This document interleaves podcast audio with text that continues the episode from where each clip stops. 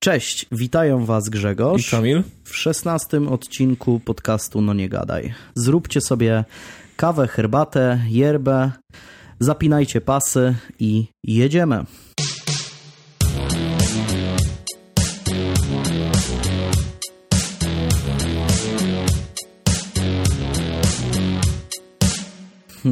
Muszę Ci powiedzieć, że ja w sumie znowu nic ciekawego chyba nie oglądałem. W tygodniu miałem niewiele czasu, a w weekend byłem nad morzem w spa i w sumie tak mi wyszło to spa na zdrowie, że jestem przeziębiony. To niezły spa. Tak, no.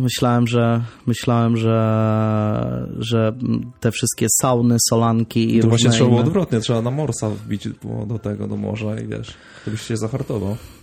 No właśnie nie wiem. Na mnie niskie temperatury działają zabójczo i trochę sobie tam spacerowaliśmy gdzieś nad morzem i przeziębiłem się jak cholera i mam nadzieję, że mój kaszel tutaj nie będzie głównym bohaterem tego odcinka. Postaram się, jeśli się pojawi, to postaram się go wyciąć, tak żeby wszystko wyglądało tak, jakbym był doskonale zdrowy, a nie jestem. Już w poprzednim odcinku trochę byłem przeziębiony. Myślałem, że miałeś wyjazd... problem, no. Jakiś ale na początku, tak. Chyba później już tak ten... Trochę tak, no, ale teraz jest trochę gorzej. Mam nadzieję, że nie będzie tego aż tak słychać. Ale to może... byłem w spa, byłem w saunie, oglądałem sobie... bardzo pozytywnie na mnie wpłynął mecz Legii z Wisłą Płock. To jak najbardziej. A tak to właśnie nic ciekawego nie widziałem. Jeżeli ja bym miał wyjazd weekendowy i bym oglądał na nim mecz Legii, to bym raczej nie traktował tego jako fajny wyjazd weekendowy. Jaki ty jesteś nieprzyjemny czasami, to już naprawdę... To już naprawdę, ale powiem ci, że ładnie jest nad morzem, nikogo nie ma, bardzo. Więc jeśli, jak z moim gawiedziowstrętem, to, znaczy, to ja powiem, morze jest idealne zimą, bo tam nikogo nie ma, no, naprawdę. Jak miałem szkółkę i byłem w Ustce, to pamiętam normalnie jak w polskiej Prypeci, nikogo nie było. Tak, no. Opustoszałe miasteczko w zupełności, a później wakacje, to nawet się nie przepchniesz nigdzie. Dokładnie. Bardzo, bardzo, bardzo fajna opcja, jeśli ktoś nie lubi tłumów, a lubi morze, to sobie można pochodzić nad morzem, posłuchać mew i tak dalej w grudniu. Polecam. Dzisiaj polecamy morze. Tak, polecamy morze. Taki kącik krajobrazowy może zrobimy następnym razem. Tak, polskie... Szczególnie, że ja się znam na przyrodzie bardzo dobrze. Polskie morze, no. Ty się znasz na przyrodzie. Ja się aż tak dobrze na przyrodzie nie znam, ale morze właśnie lubię głównie zimą. Głównie zimą, a góry dla odmiany lubię latem, więc to też tak nietypowo chyba trochę. No jesteś dziwny, no tak samo lubisz Legię na przykład, nie? Tak, no. To też wiele osób mi zarzuca, że to jest dziwne. Zwłaszcza, że nie jestem z Warszawy, to tym bardziej może. Ale jeśli chodzi o jakieś kulturowe, książkowo, filmowo, serialowe rzeczy, coś widziałeś, coś polecasz? Co? Widziałem na Netflixie, po polsku oczywiście, jesteśmy w Polsce, to byłem 6 Underground, czyli Six Underground, film takiej akcji reżysera tego, który nakręcił Transformersów, chyba Armageddon też, nie pamiętam, kurczę, teraz nie mogę sobie przypomnieć nazwiska. Ale to jest taki typowy film akcji. Wszędzie wybuchy, rozpierdzie totalne. Transformersów wiem. Krótkie nazwisko na B. Dobra, mniejsza. Wiesz, sporo akcji. Pierwszy element filmu to jest pościg, który trwa 15 minut i wszędzie masz krew, wszędzie masz rozwałkę z tych samochodów, nie wiem, ile rozwalili. Jest naprawdę tak typowy film tego gościa, nie? Akcja, rozpierdziel, fabuła taka dosyć płytka, ale fajnie sobie wieczorkiem obejrzeć, tak dla rozluźnienia, wiesz, nie musisz się skupiać na tym, no, ale bardzo. Te ostatnie Transformersy, no to miały już totalny zjazd, nie? Tamten film. Nie, ale tylko pierwszy, później już dalej nie. No bo wiem, że ten ostatni epizod Transformersów, a w ogóle to się zmieniła chyba nazwa jakaś. Chyba nikt nie poszedł na ten film. Nie wiem, czy go ktokolwiek widział. No, a ten ostatni, no to jest Bumblebee, nie? Tak, to już jakby inna ekipa chyba to robiła zupełnie, nie? Więc to... Nie wiem, ja oglądałem pierwszą część tylko, no, nie byłem zachwycony, więc już dalej nie oglądałem. Mhm. No tak, a i oprócz tego nic nie... Co ciekawego, chyba raczej nic. Znaczy, odpaliłem sobie Dom z Papieru, ale to pewnie większość ludzi już zna i nie ma za bardzo o czym mówić. Dom z Papieru jest dobry, no. No i trochę sobie to zbingowałem, już prawie kończę trzeci sezon, a tak naprawdę zacząłem 2-3 dni temu. Więc jechałem tak naprawdę nocki prawie z tym Domem z Papieru. I jest spoko, taki do pooglądania, fajny.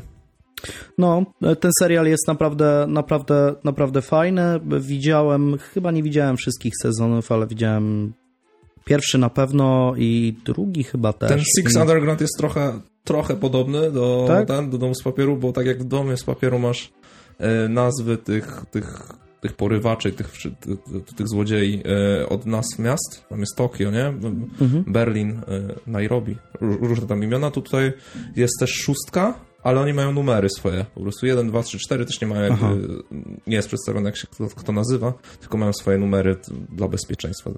Aha. Więc jakoś tam jest, jakoś to możemy powiązać między sobą. Nawet wiem, że jakiś trailer się pojawił gdzieś na YouTubie, w którym jakby jest połączenie profesora, który rozmawia z Ryanem Reynoldsem, tym, który gra właśnie w... Ale ten film wyszedł chyba tylko na Netflixie, nie? Tak, to jest Netflixowy film i z tego co wiem, budżet na niego był wyższy niż na Irlandczyka. Proszę bardzo. No matko, ale to jest w ogóle trochę dziwne, bo ten film wyszedł zupełnie bez żadnego echa, mam wrażenie. Totalnie nie został rozpromowany w żaden sposób. Trochę to dziwne, że był taki film kiedyś bardzo mocno rozpromowany, był Polar. Tak. Pamiętasz ten film? I też z Madsem Mikkelsenem. Tak. I był tak mocno rozpromowany, że wszędzie widać było gdzieś te plakaty i tak. Ale jakoś mnie ja chyba nawet tego filmu nie Ja chyba nie, nawet oglądałem początek, gdzieś przerwałem jakieś tam części. Nie obejrzałem w całości. A ten można sobie obejrzeć. Wyszedł też nowy trailer Wiedźmina, który obejrzałem i powiem ci, że jestem mega nahypowany na ten serial. No. Czekam. Ten nowy trailer za wiele nie pokazał nowego, nie? Jednak... Nie, no tak, no, ale... Ja zachybowany też jestem, ja to już ci mówiłem, że na pewno to zbinguję w piątek. Czekam na piąteczek, czekam na premierę tego serialu. No, coś czuję, że to będzie dobre. Ale objawiła się zbroja Nilfgaardczyków w tym trailerze. Tak, no. No, różne ludzie mają opinie na temat tej zbroi. I ja cały czas chcę ją zobaczyć po prostu, tak. Nie wiadomo, ile jej faktycznie będzie w serialu, jak ona będzie wyglądała gdzieś tam w ruchu, w świetle i tak dalej. Ten sam wzór mi jakoś nie przeszkadza zupełnie, że ona tak, że nie wyprasowana ta zbroja, nie? Tam dużo osób ma pretensje, że jakby była niewyprasowana. Tylko mi ona nie wygląda na pancerz po prostu. No z boku nie wygląda na pancerz. Trochę tak kartonowo. No ale może wiesz, może akurat tak jak mówisz, w świetle, w akcji i jakby w szerszym świetle tego, no bo tak naprawdę będziemy patrzeć na całą armię w tej zbroi. Więc może to będzie jakoś tam wyglądało. Te miecze też dosyć dziwne. Tak. No zobaczymy, jak to się będzie prezentowało. No dawno tak nie czekałem na żaden serial właśnie jak na Wiedźmina, bo jestem fanem i opowiadań, i sagi, więc mam nadzieję, że to będzie... No i gry też jestem fanem, gier wszystkich. I mam nadzieję, że to będzie dobra. Okej, no to chyba... Możemy ruszać jeśli chodzi o kącik dygresyjny, to chyba wszystko. Więc przechodzimy do meritum.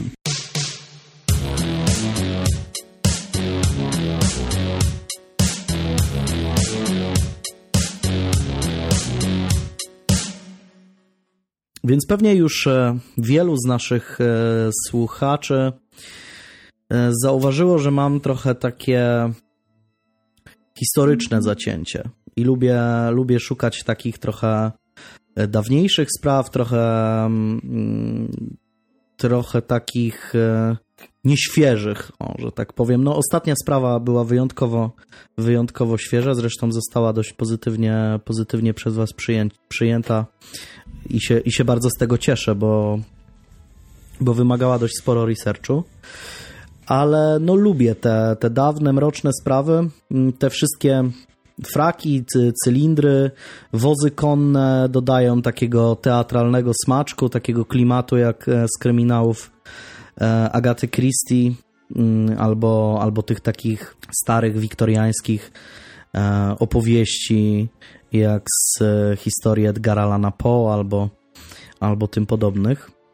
Więc i tym razem będzie o zamierzchłych czasach i chyba będzie to najstarsza sprawa z tych, które dotychczas omawialiśmy w podcaście.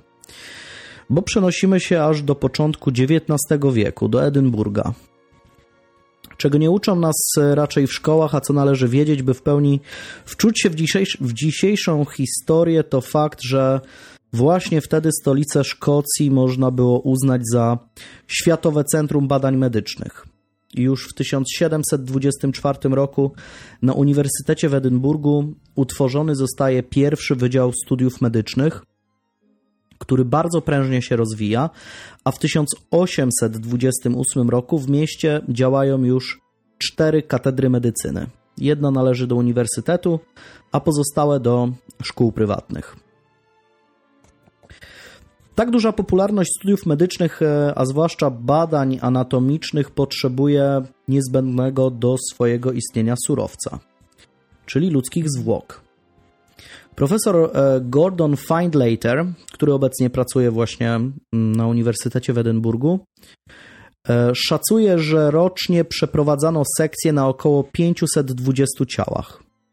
A te w tamtych czasach można było pozyskać jedynie od przestępców, samobójców lub osób o nieustalonej tożsamości. Nie było też możliwości przeznaczenia dobrowolnie swoich zwłok do celów medycznych, tak jak teraz to można zrobić. Ludzie w tamtych czasach, na tamtych terenach wierzyli w fizyczne zmartwychwstanie ciała po śmierci, więc jakakolwiek ingerencja w ciało była absolutnie wykluczona. Do niedawna sytuacja była nieskomplikowana.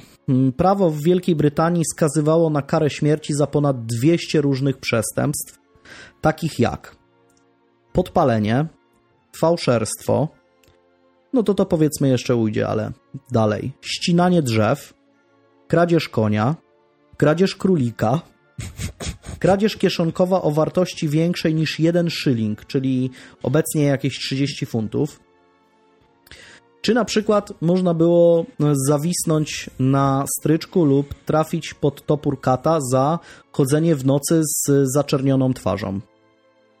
To dobrze, że nie żyję w tamtych czasach. No, było dość hardkorowo, ale profesorowie i studenci na uczelniach zacierali rączki, no bo dopływ tych zwłok był szerokim strumieniem, że tak powiem. W dzisiejszych czasach, jak ktoś lubi w zaczernionej twarzy chodzić po lesie i kraść konie i króliki, to ma dużo lepiej niż kiedyś.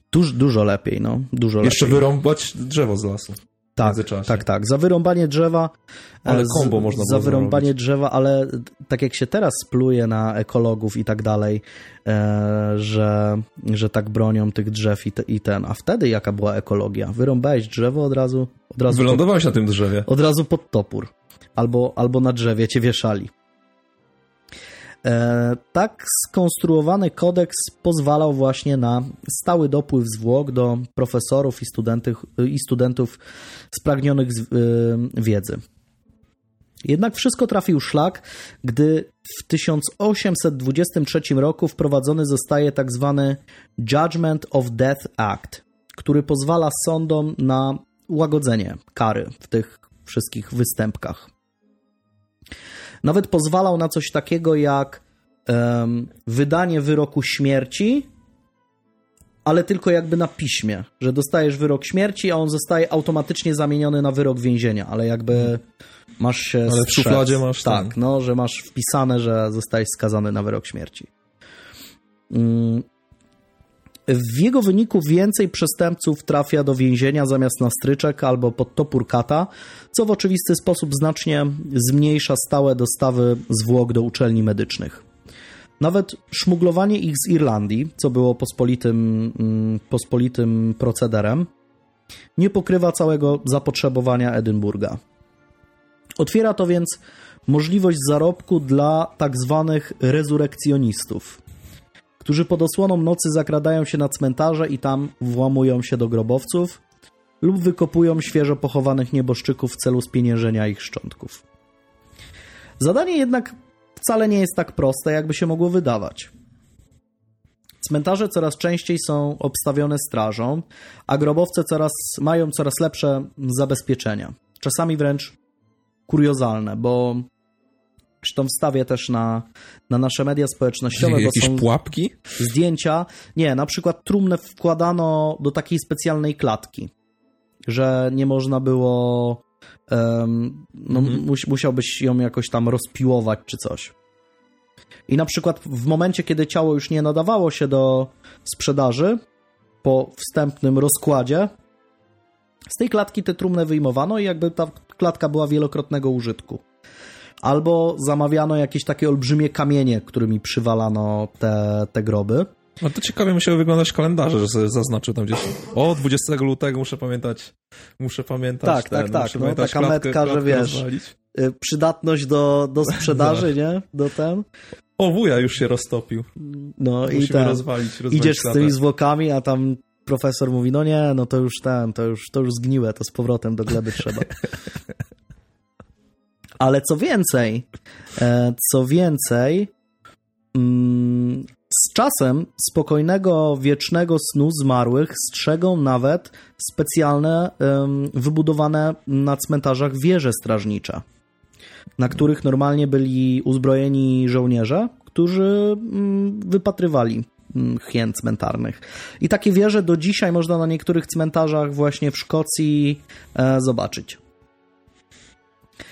Nawet gdy sama kradzież zwłok poszła sprawnie, to wciąż rezurekcjonista musi zmagać się z niedogodnościami. Niejednokrotnie zwłoki, delikatnie mówiąc, nie należą do świeżych i mają nawet kilka tygodni. Co oznacza, że przeparadowanie z nimi przez centrum miasta nie należy do najprostszych. Głównie ze względu na charakterystyczny zapach, który trudno pomylić z czymkolwiek innym. Ty wiesz o tym chyba najlepiej. Jednak gdy w końcu dochodzi do transakcji, to trzeba przyznać, że zarobek za ten cały trud nie należy do niskich. Uczelnie płacą swoim dostawcom niemałe pieniądze, bo od 8 do 10 funtów za ciało, co po uwzględnieniu inflacji dzisiaj dawałoby przypływ gotówki na poziomie od 850 do 1100 funtów, czyli gdybyśmy po sprzedaży takiego ciała dzisiaj chcieli wymienić nasz utarg na złotówki, dałoby to nam około od 4300 do 5600 zł za sztukę, za jedno ciało. Wszystko zależało od stopnia rozkładu tego ciała, zależało też od pory roku. Zimą ciała były więcej warte, bo można było je przechowywać po prostu, a latem no od razu trzeba było kłaść na stół, no bo wiadomo, ten rozkład był przyspieszony. Trochę lipa, bo tam wiesz, na przykład przychodzi taki gość i mówi, kurczę, w zimę nie mam dobrego zarobku, a w lato? W lato był słaby zarobek, a w lato ciała były tańsze, bo szybciej się psuły, a zimą było lepiej. No chyba, żeby rodziny mówią, kurde, w zimę zmarł. W zimą, wiesz, zbierali te zapasy, żeby można było sobie więcej ich tam przechowywać.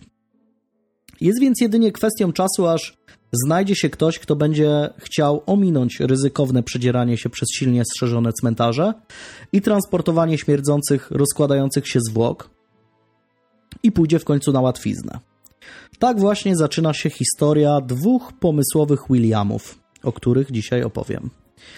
Edynburg w początku XIX wieku to miasto bardzo dużych kontrastów społecznych. Z jednej strony bogaci mieszkańcy stolicy zamieszkują w okazałych kamienicach, które do dziś można podziwiać, zwiedzając miasto. Z drugiej strony niecałe 100 metrów dalej biedna część ludności mieszka w rozpadających się ruderach. Źródła mówią, że woda w tamtych rejonach była już tak zanieczyszczona, że ludność mogła gasić pragnienie tylko piwem albo whisky. W ogóle studnie były nieczynne, bo były tak zanieczyszczone. No tak, nikt nie narzekał, ale mogło to prowadzić do jakiegoś takiego hardkorowego, masowego pijaństwa, co zresztą miało miejsce. Rozwarstwienie społeczne w całej Szkocji jest bardzo duże i pogłębia je kryzys w przemyśle, przez który masa ludzi zostaje praktycznie bez środków do życia. W poszukiwaniu źródeł zarobku do stolicy Szkocji zjeżdżają się całe masy ludzi. Wśród nich jest młody Irlandczyk William Burke, który po kłótni z teściem porzuca całą swoją rodzinę i przenosi się do Szkocji, gdzie pracuje jako robotnik przy budowie kanału między Falkirk a Edynburgiem, który dzisiaj jest znany pod nazwą Union Canal. Tam żeni się po raz drugi z kobietą, która nazywa się Helen McDougall i nazywa ją bardzo ładnie Nelly. Po pewnym czasie przeprowadzają się do Edynburga, gdzie najpierw zajmują się drobnym handlem, a później William rozkręca kolejny dochodowy biznes, bo pracuje jako szewc, co pozwala mu osiągnąć dość przyzwoite zarobki, bo może pochwalić się tygodniówką powyżej 1 funta. Co na tamte czasy było bardzo, bardzo przyzwoitą kasą. Drugi bohater tej historii, William Hare, to również Irlandczyk. Trafia ze swojej ojczyzny do Szkocji z bliżej nieokreślonych przyczyn. Niektóre źródła twierdzą, że był zamieszany w zabicie koni swojego pracodawcy, co zmusiło go do ucieczki, a jak wiemy, wtedy można było zawisnąć za naprawdę nieskomplikowane przestępstwa. To wola tego od kłótni z teścią. Tak, no. Najpierw przez 7 lat ten drugi William pracuje przy budowie również Union Canal, a później przeprowadza się do Edynburga, gdzie jest pomocnikiem dostawcy węgla. Poślubia tam też panią Margaret Laird, która prowadzi pensjonat, który się nazywa Tanner's Close przy ulicy Westport. Niektóre źródła twierdzą nawet, że Margaret zamordowała swojego poprzedniego męża, aby przejąć jego biznes i wyjść właśnie za Williama Hare'a. Nie podlega jednak wątpliwości, że była dość charakterną kobietą i o tym też mówią źródła, zresztą o tym też powiem za chwilę. W 1827 roku William Burke i William Hare spotykają się po raz pierwszy i praktycznie od razu zostają dobrymi kumplami. Krótko po tym Burke razem z żoną wprowadzają się na stałe do właśnie tego pensjonatu Tanner's Close. Od tego czasu pary podobno są nierozłączne i szybko mają reputację pijaków i awanturników. Wszystko zaczyna się w sumie przez przypadek. 29 listopada 1827 roku jeden z gości pensjonatu imieniem Donald, będący weteranem wojennym, umiera z przyczyn naturalnych.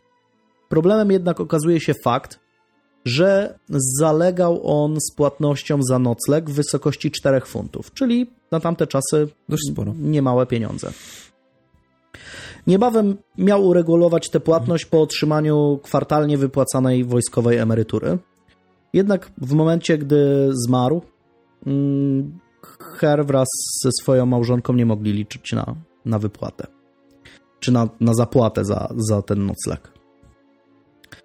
Gdy tylko 2 Williamów naradziło się w tej kwestii, szybko wpadli na doskonały pomysł. Ciało Donalda można przecież sprzedać jednemu z naukowców i zainkasować nawet 2-krotność sumy, którą ten był dłużny.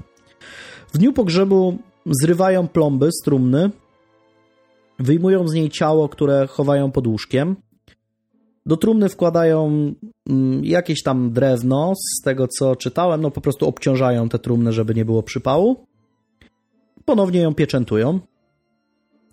Zwłoki umieszczają w beczce i udają się na teren uniwersytetu, na tak zwany plac chirurgów, przy którym mieszkają lub mają swoje gabinety wykładowcy na uniwersytecie.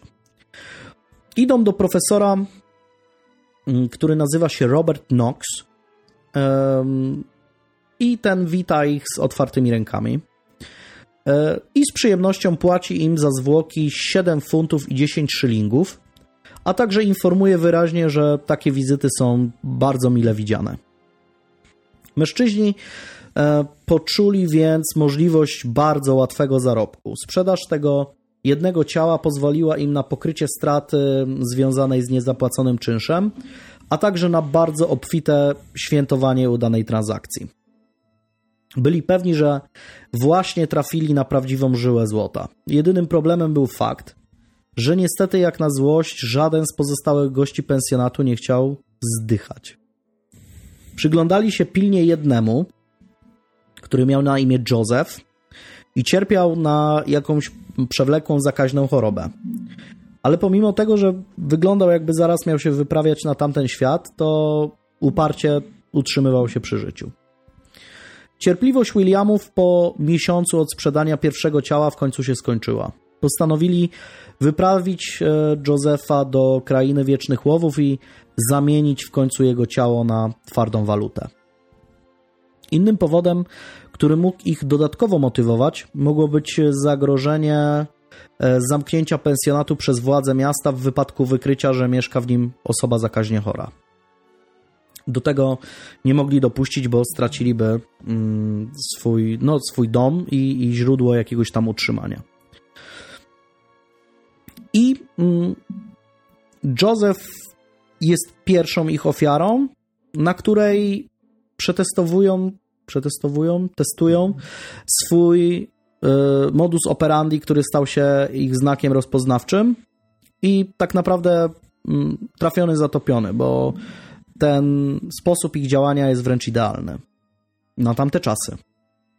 Najpierw upijają swoją ofiarę, później unieruchamiają ją na podłodze i gdy Burke leży na tym Josephie w poprzek jego ciała, ograniczając jego ruchy i dodatkowo uciskając jego klatkę piersiową, Hare dusi go, zakrywając mu usta jedną ręką, a drugą zatyka mu nos. Taka metoda na tamte czasy praktycznie uniemożliwia wykrycie faktu, że zwłoki należą do ofiary morderstwa. Nie ma żadnych śladów duszenia na szyi, nie ma żadnych ran obronnych, bo najpierw go upijają, no później go tak unieruchamiają, że w żaden sposób ani nie uciskają go ręką czy coś, no bo wtedy siniaki powstają, a tak to praktycznie nie da się tego wykryć. Zwłoki w taki sam sposób jak poprzednio sprawnie wymieniają, tym razem na 10 funtów. Kolejne ofiary giną dokładnie w taki sam sposób. Drugą ofiarą jest prawdopodobnie Abigail Simpson, starsza kobieta handlująca solą, zwabiona do pensjonatu i upojona alkoholem, a później uduszona przez Hara i Burke'a. Trzeci jest Anglik handlujący zapałkami, który zatrzymuje się w Tanner's Close i widocznie choruje na żółtaczkę. Za oba ciała Burke i Hare dostają również po 10 funtów. Czwarta jest niewymieniona z imienia i nazwiska stara kobieta zwabiona do pensjonatu, tym razem przez Margaret. Po tym jak jest już pijana, ta zaprowadza ją do łóżka, gdzie po pewnym czasie samodzielnie dusi ją Hare. Za nią również otrzymują 10 funtów. O kolejnej ofierze wiadomo trochę więcej, bo jest nią nastoletnia prostytutka Mary Patterson. Burke zaprasza ją do pensjonatu i działa w taki sam sposób jak zwykle. Obficie częstuje ofiarę alkoholem. Whisky skutecznie działa na Mary, bo ta szybko zasypia na stole. Wkrótce dołącza do nich Hare i tą samą metodą co zawsze odbierają życie dziewczynie i zanoszą ciało do Knoxa. Dostają za nie 8 funtów. Podobno, gdy przekazują ciało profesorowi, to jest jeszcze ciepłe. Ten jednak nie widzi w tym nic dziwnego. Co więcej, Knox jest tak zachwycony dostarczonym ciałem, że zamawia u lokalnego artysty szkice ciała Mary, które układa w takich pozycjach, jakby mu pozowała nago. Te szkice do dzisiaj zachowały się i można je obejrzeć. Dziwne. Jakby tego było mało, profesor Robert Knox przez następne 3 miesiące trzyma ciało dziewczyny w kadzi z whisky, by móc się nią napatrzeć, zanim podda je sekcji.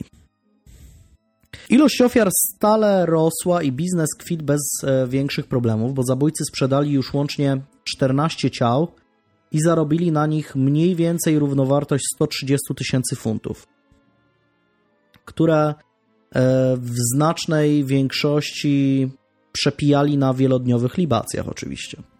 Ich przedostatnią ofiarą był znany w okolicy upośledzony 18-letni James Wilson, nazywany przez mieszkańców Edynburga głupim Jamiem.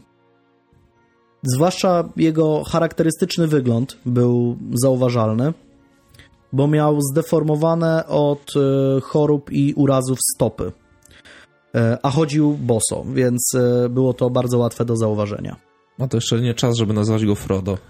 Dokładnie. Gdy Burke i Hare dostarczyli jego ciało do Knoxa, ten z pewnością rozpoznał, do kogo należy ciało, a mimo to bez zająknięcia kupił je od dostawców. Podczas pierwszej sekcji, gdy jego studenci również rozpoznali, że zwłoki należą do głupiego Jamie'ego, ten od razu zaprzeczył, że to nieprawda, mimo że było to oczywiste.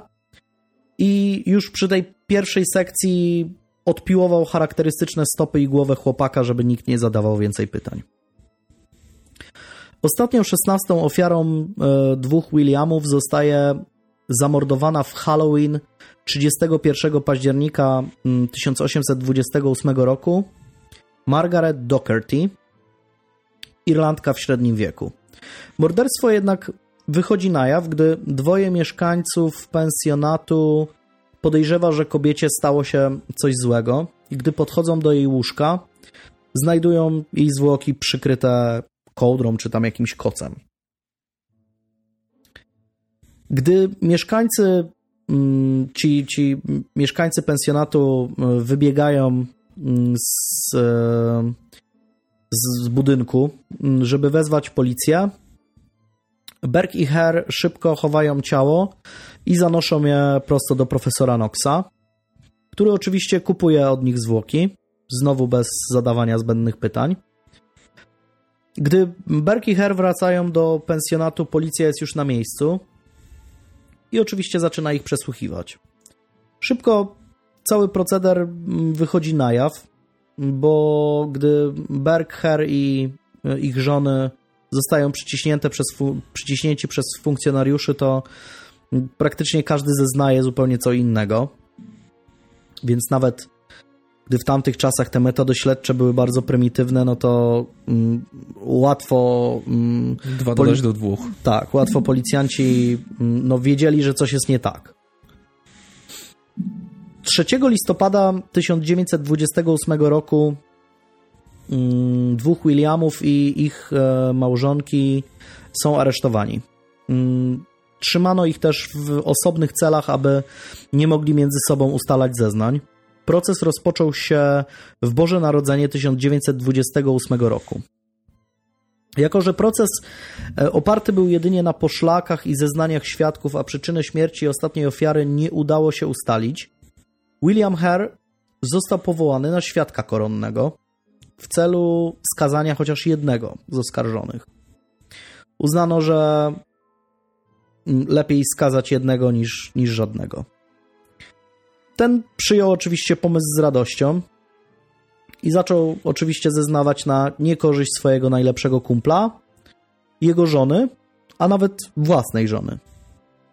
Pomimo tego, że obrońca Williama Burke'a starał się umniejszyć jego rolę w całym morderstwie, bo tak jak później wyszło i to, o czym mówiłem, to podobno Hare właśnie dusił ofiary, a Burke jedynie je tam przyciskał tym swoim ciałem, co nie zmienia faktu, że jakby wspólnie w porozumieniu ewidentnie. Nie? Słucham? No wspólnie w porozumieniu. Oczywiście, jak najbardziej. No ale okazało się w przebiegu całego procesu, że Burke'a po prostu nie da się już uratować. Werdykt zapadł po niecałej godzinie obrad. William Burke został uznany winnym morderstw i skazany na śmierć, podczas gdy cała reszta została uniewinniona.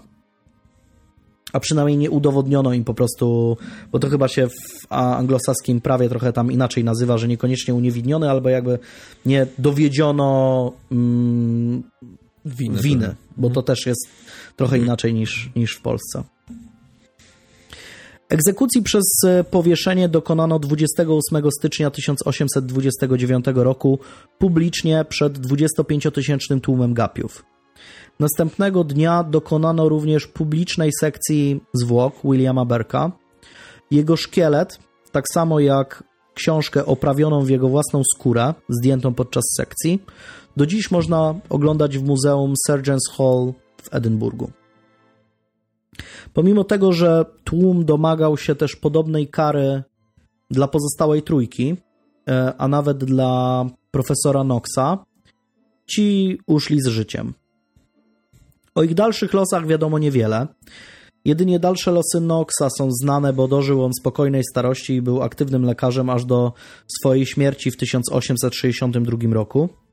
I to w sumie wszystko, co wiadomo o tej czwórce. No jedynie William Burke został skazany. Są różne jakieś plotki, mniej lub bardziej wiarygodne. Podobno Hare według jednej z teorii został zlinczowany gdzieś tam. Podobno któraś z tych kobiet wyjechała nawet do Australii, ale no jakby nie ma na to żadnych dowodów. No, w starych sprawach często są te plotki się gdzieś pojawiają. Jest masa plotek, które no ciężko w jakikolwiek sposób zweryfikować. Z ciekawostek w języku angielskim został ślad po Williamie Burke'u, a dokładniej słowo burking oznacza właśnie taką metodę duszenia, w której specjalizował się ten duet. Podobno nawet czytałem gdzieś na jakiejś stronie, polskiej stronie zajmującej się kryminalistyką, że podobno to przeszło normalnie do słownika kryminalistycznego, że burking to jest właśnie taka metoda duszenia i podobno przez długi czas była niewykrywalna praktycznie przez metody śledcze, sekcyjne i tak dalej. Słowo to oznacza też pozbycie się czegoś po cichu albo uniknięcie czegoś. Na podstawie tej historii powstała też oczywiście cała masa filmów, no bo sprawa w Szkocji, w Edynburgu jest dość znana, ale filmy są głównie średnie, więc raczej nie warto się za bardzo nad nimi pochylać. Jest też bardzo dużo książek, i tych non-fiction, i tych fiction, więc jeśli ktoś chce sobie poczytać o tam każdej z ofiar, mimo że nie wszystkie są znane z imienia i nazwiska, no to jeśli kogoś zainteresuje ta sprawa, to na pewno będzie miał możliwość sobie poczytania o pozostałych tam wątkach w tej sprawie. Polecam, bo niektóre książki są bardzo, bardzo ciekawe i też do nich będę linkował w opisie filmu na YouTube i w opisie sprawy, na opisie naszego odcinka na Facebooku.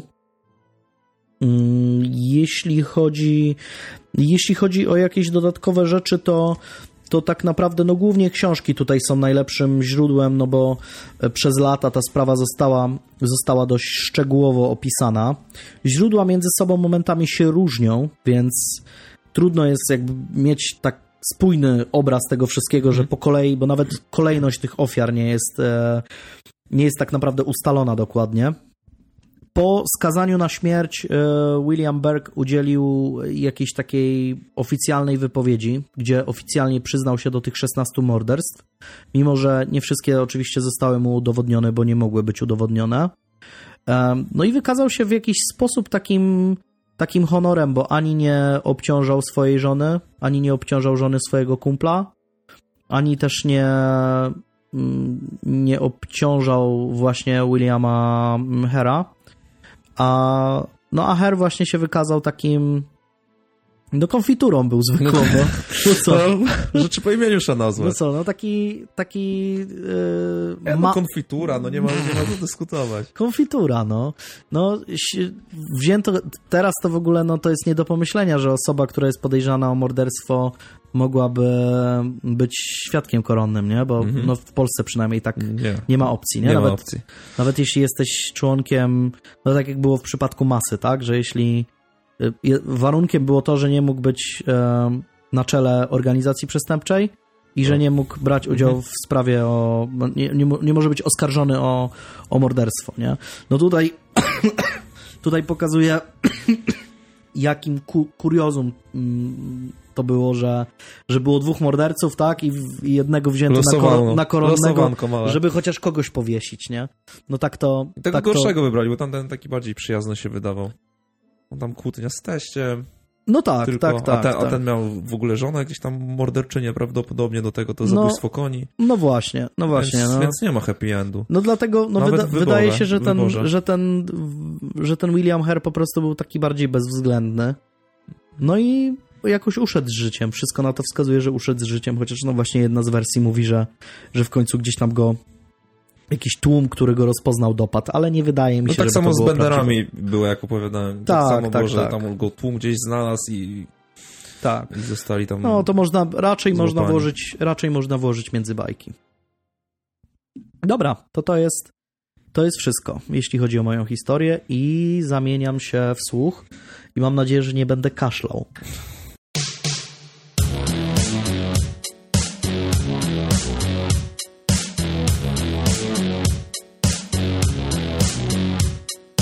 Ja dzisiaj ku rozczarowaniu pewnie jakiejś części nie mam sprawy z Łodzi. O ja. Muszę, wiesz, trochę wszystko w swoim czasie. No, nie mogę stosować. No, nie mogę co tydzień z Łodzi, no bo później przywykniecie do tego i nie będzie to takie wow. Więc dzisiaj mam sprawę ze Stanów Zjednoczonych. Rozpoczniemy taką pewną wiadomością. SOS, Morro Castle, pozycja 20 mil na południe od Scotland Light. Pożar na statku, pomoc pilnie potrzebna, SOS, SOS, SOS. I to międzynarodowe wołanie o ratunek na morzu trzykroć przeszyło eter rankiem 8 września 1934 roku. Radio operatorzy północnoamerykańskiej stacji nabrzeżnej Tuckerton, do tego też parowca pasażerskiego i jednego frachtowca, odebrali je o godzinie 3:21 i natychmiast wysłali pytanie do Morro Castle, pragnąc dowiedzieć się szczegółów o rozmiarach pożaru. Anteny jednak nie wychwyciły ani jednego dalszego sygnału mura. W słuchawkach można było usłyszeć tylko trzaski zakłóceń atmosferycznych. Widoki na możność jakiegokolwiek udzielenia pomocy wydawały się dość kiepskie w tamtym czasie, bo od 20 godzin szalał na Atlantyku orkan wspiętrzający fale morskie na wysokość dobu. Pomimo, że maszyny były w pełnym biegu, sztorm hamował ich siłę i sprawiał, że statki osiągały jedynie część swojej prędkości maksymalnej. Wirniki rotacyjne turbin okrętowych pracowały w szalonym tempie, lecz 1000-krotnie szybciej oczywiście telegrafy Morsa i dalekopisy wysłały w świat wiadomość o katastrofie okrętowej. Statki ratownicze jeszcze nawet nie dostrzegły Morro Castle, a już cała Ameryka wiedziała, że największy, najnowocześniejszy i najbardziej luksusowy parowiec pasażerski Stanów Zjednoczonych stoi w ogniu. Historia samego liniowca SS Morro Castle zaczęła się 22 maja 1928 roku, kiedy to amerykański kongres przegłosował ustawę Merchant Marine Act, dzięki której armatorzy mogli uzyskać bardzo korzystne wsparcie finansowe na budowę nowych statków pasażerskich, które w sumie miały zastępować stare i wyeksploatowane liniowce. Jednym z armatorów, który szybko skorzystał z okazji, były linie Ward Line, obsługujące trasy między Nowym Jorkiem a Kubą.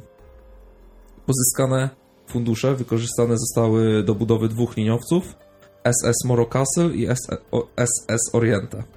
Były to średniej wielkości statki pasażersko-towarowe, które miały kursować między portami na wschodnim wybrzeżu USA a Hawaną. To był też taki ciekawa trasa, bo wtedy było w Stanach nie można było sobie wódeczki za bardzo wypić. A na Kubie można było, więc to była fajna trasa, żeby tam sobie skosztować. No tak, no zresztą to dlatego też wybuchła później rewolucja kubańska, bo tak, Fidel Castro, zresztą no, ci wszyscy ludzie wokół Fidela Castro buntowali się przeciwko Amerykanom, którzy tam no, jakby się bawili głównie na Kubie i zrobili sobie z Kuby taki burdel i kasyno swoje, nie? Widzisz, na początku powiedziałeś, że znasz się na historii, teraz mogłeś to potwierdzić. To mi się podoba. Widzisz, jak ładnie? Bardzo mi miło. Budowę pierwszej jednostki, czyli SS Morro Castle, rozpoczęto w styczniu 1929 roku. Jednostkę ochrzczono w marcu 1930 roku, a prace wykończeniowe zakończono 15 sierpnia 1930 roku. Nazwa jednostki pochodziła od twierdzy Morro Castle, znajdującej się przy wejściu do Zatoki Portowej w Hawanie. SS Morro Castle otrzymał bardzo luksusowe urządzone wnętrza i mógł zabrać na pokład 489 pasażerów i 240 członków załogi. No więc parowiec długości 156 metrów o tonażu ponad 11 000 BRT. Podobno to było jakaś kiedyś określenie pojemności. To jest jakaś bruttotona rejestrowa, jakby ktoś się znał na żegludze czy tam w ogóle na morzu. Podobno to jest sporo, ponad 11 000 BRT, za którego budowę przedsiębiorstwo żeglugowe zapłaciło $5 milionów. Teraz oddalony zaledwie kilka mil morskich od brzegu, dryfuje bezradnie po Atlantyku. Jednak nie można było za szybko się do niego dostać, bo tak jak mówiłem, na morzu był sztorm i nie dało się tam za szybko do niego trafić. Dodatki nadzwyczajne dzienników porannych i doniesienia specjalne rozgłośni radiowych dostarczały czytelnikom i słuchaczom już do stołu na śniadanie taką oto wizję katastrofy 318 pasażerów zagrożonych śmiercią w płomieniach. We wstępnych artykułach gazet zajęto się roztrząsaniem problemu winy. Jak się to mogło stać, że pożar ogarnął ten najnowocześniejszy, wyposażony we wszelkie najwymyślniejsze urządzenia zabezpieczające? Dlaczego nadano SOS tak późno i dlaczego tylko jeden raz? I co dokładnie się stało na pokładzie Morro Castle, że mogło dojść do takiej katastrofy? Pytanie to zadawano sobie już wtedy, kiedy o nieszczęściu nie wiedziano tak naprawdę jeszcze nic, prócz złapanego radiotelegramu z luksusowego parowca. Czyli tak naprawdę tylko tą informację, o której na początku powiedziałem, tą krótką wiadomość. Szybko jednak rozdęta wrzawa sensacji przyniosła materiał do krzykliwych nagłówków gazetowych, pikantnie przyprawionych relacji i zaciekawiających audycji. No taki clickbait trochę ówczesny, nazwijmy to tak. Fantazja, domysły i spekulacje pismaków gazetowych nie przyczyniły się do wyjaśnienia tej prawdziwej przyczyny katastrofy okrętowej, największej od czasu zatonięcia Tytanika w 1912 roku. Ameryka dowiadywała się każdego szczegółu o końcu dumnego statku, który 14 dni temu wyszedł w morze w podróż na wyspy Bahama z 318 najbogatszymi Amerykanami na pokładzie. Od reporterów dowiedzieli się czytelnicy i słuchacze w Nowym Jorku, że wypalony wrak osiądzie późnym popołudniem na mieliźnie w okolicy Asbury Park. Kąpielisko Asbury Park w stanie New Jersey kotłowało się tam mrowie turystów, jakiego nie widziano tam podczas całego lata. Na ulicach tłuczyły się samochody z rejestracją nowojorską, zakłady gastronomiczne były przepełnione, a po nadbrzeżnej promenadzie przewalały się dziesiątki tysięcy ludzi. Ludzie trwali niestrudzenie na swoich miejscach na przekór wszelkim dokuczliwościom niepogody, by być naocznymi świadkami największej katastrofy okrętowej, jaka kiedykolwiek spotkała flotę amerykańską. I zgodnie z zapowiedziami reporterów znajdujących się na żegludze, wrak statku Morro Castle przedryfował rzeczywiście do lądu Asbury Park i osiadł bezpośrednio przed murem nadbrzeża. Stało się coś później doprawdy groteskowego, bo pojawił się na miejscu burmistrz Asbury Park z oddziałem miejscowej policji, aby zająć dla swojego miasteczka wciąż jeszcze dymiący stalowy szkielet. W tym celu kazał przy stopniach do muru nabrzeża, którymi wiodła jakby jedyna droga do wraku, wywiesić widoczną z daleka tabliczkę, która głosiła, tu cytuję: ten kadłub statku jest mieniem wyrzuconym na brzeg przez morze i został w dniu 8 września 1934 roku wzięty w posiadanie przez burmistrza kąpieliska morskiego Asbury Park na korzyść i pożytek gminy Asbury. Wstęp na statek dozwolony jest tylko za zgodą burmistrza i po uiszczeniu opłaty w kwocie $5. Co? No, pieniążki. Ale nawet nie sprawdzono, co tam się dzieje. Od razu burmistrz przyszedł. Aha, tylko sprawa jest taka, że osoby zainteresowane zwiedzaniem, no to jeszcze nie mogły się za bardzo tam dostać, bo musiało upłynąć trochę czasu. No nie chcę znowu nawiązywać, trochę to jest przykre nawiązanie, ale to mniej więcej tak, jakby burmistrz Smoleńska podszedł do wraku Tu-154, przyłożył tabliczkę i zakaz zwiedzania, ten wrak jest własnością burmistrza Smoleńska. No mniej więcej. Proszę uiścić opłatę najpierw. Mniej więcej Boże, tak. Co za bzdura.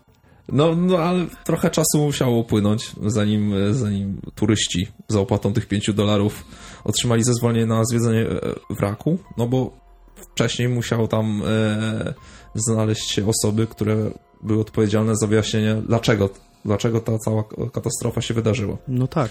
Więc przedtem pojawiła się tam komisja Urzędu Morskiego, by przeprowadzić we wraku poszukiwania śladu właśnie przyczyn powstania pożaru. Poza tym ciała. Ciała, spokojnie, kolego, ty tylko ciała. Tam, nie wiem, nie ma kogo, nie wiadomo, przecież nie było wiadomo, czy może tam ktoś jest na tym pokładzie, może ktoś potrzebuje pomocy.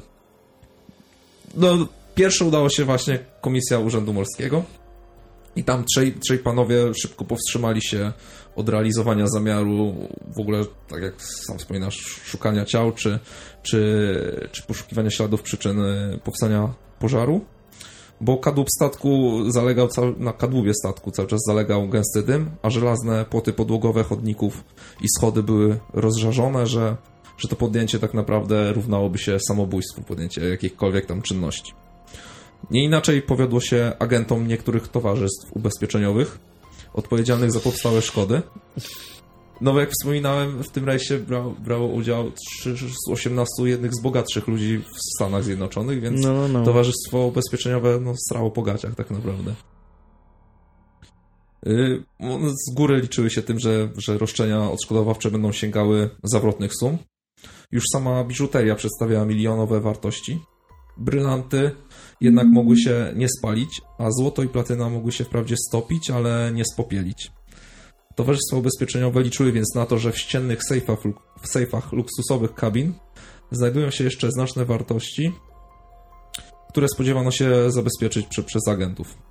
Lecz pełnomocnicy towarzystw asekuracyjnych również byli zmuszeni szybko zawrócić z takiego samego powodu. Ale to miano, rozumiem, pewność, że tam nie ma już żywych ludzi, tak. Na 100%. Tam to już było...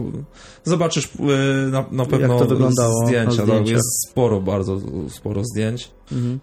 I tam już nie było szans. Tak naprawdę zanim ten statek przedryfował na mieliznę właśnie przy tym kąpielisku, to już na statku było pewne, że nikogo nie ma, a jak ktoś jest, to już został spalony tak naprawdę. Większość osób wyskakiwała do morza i umierała z powodu tego, że był przeogromny sztorm i albo morze rzucało tymi ludźmi w statek. Mhm. Podobno niektórzy ludzie umierali też przez to, że ludzie z tego statku zrzucali jakieś swoje rzeczy, czy tam, żeby odciążyć jakby statek, żeby nie było wiele rzeczy na nim. Zrzucali z tego statku do morza jakieś tam elementy, powiedzmy stalowe, czy cokolwiek, co jest ciężkie, i spadało to, to na głowy niektórym tam rozbitkom. No niestety, nie udało się też dostać na statek reporterom gazet, bo oni niejednokrotnie nadstawiali własnej skóry, żeby mieć sensacyjną migawkę, ale tak jak mówię, to było samobójstwo, więc oni też zrezygnowali w tym przypadku z działania.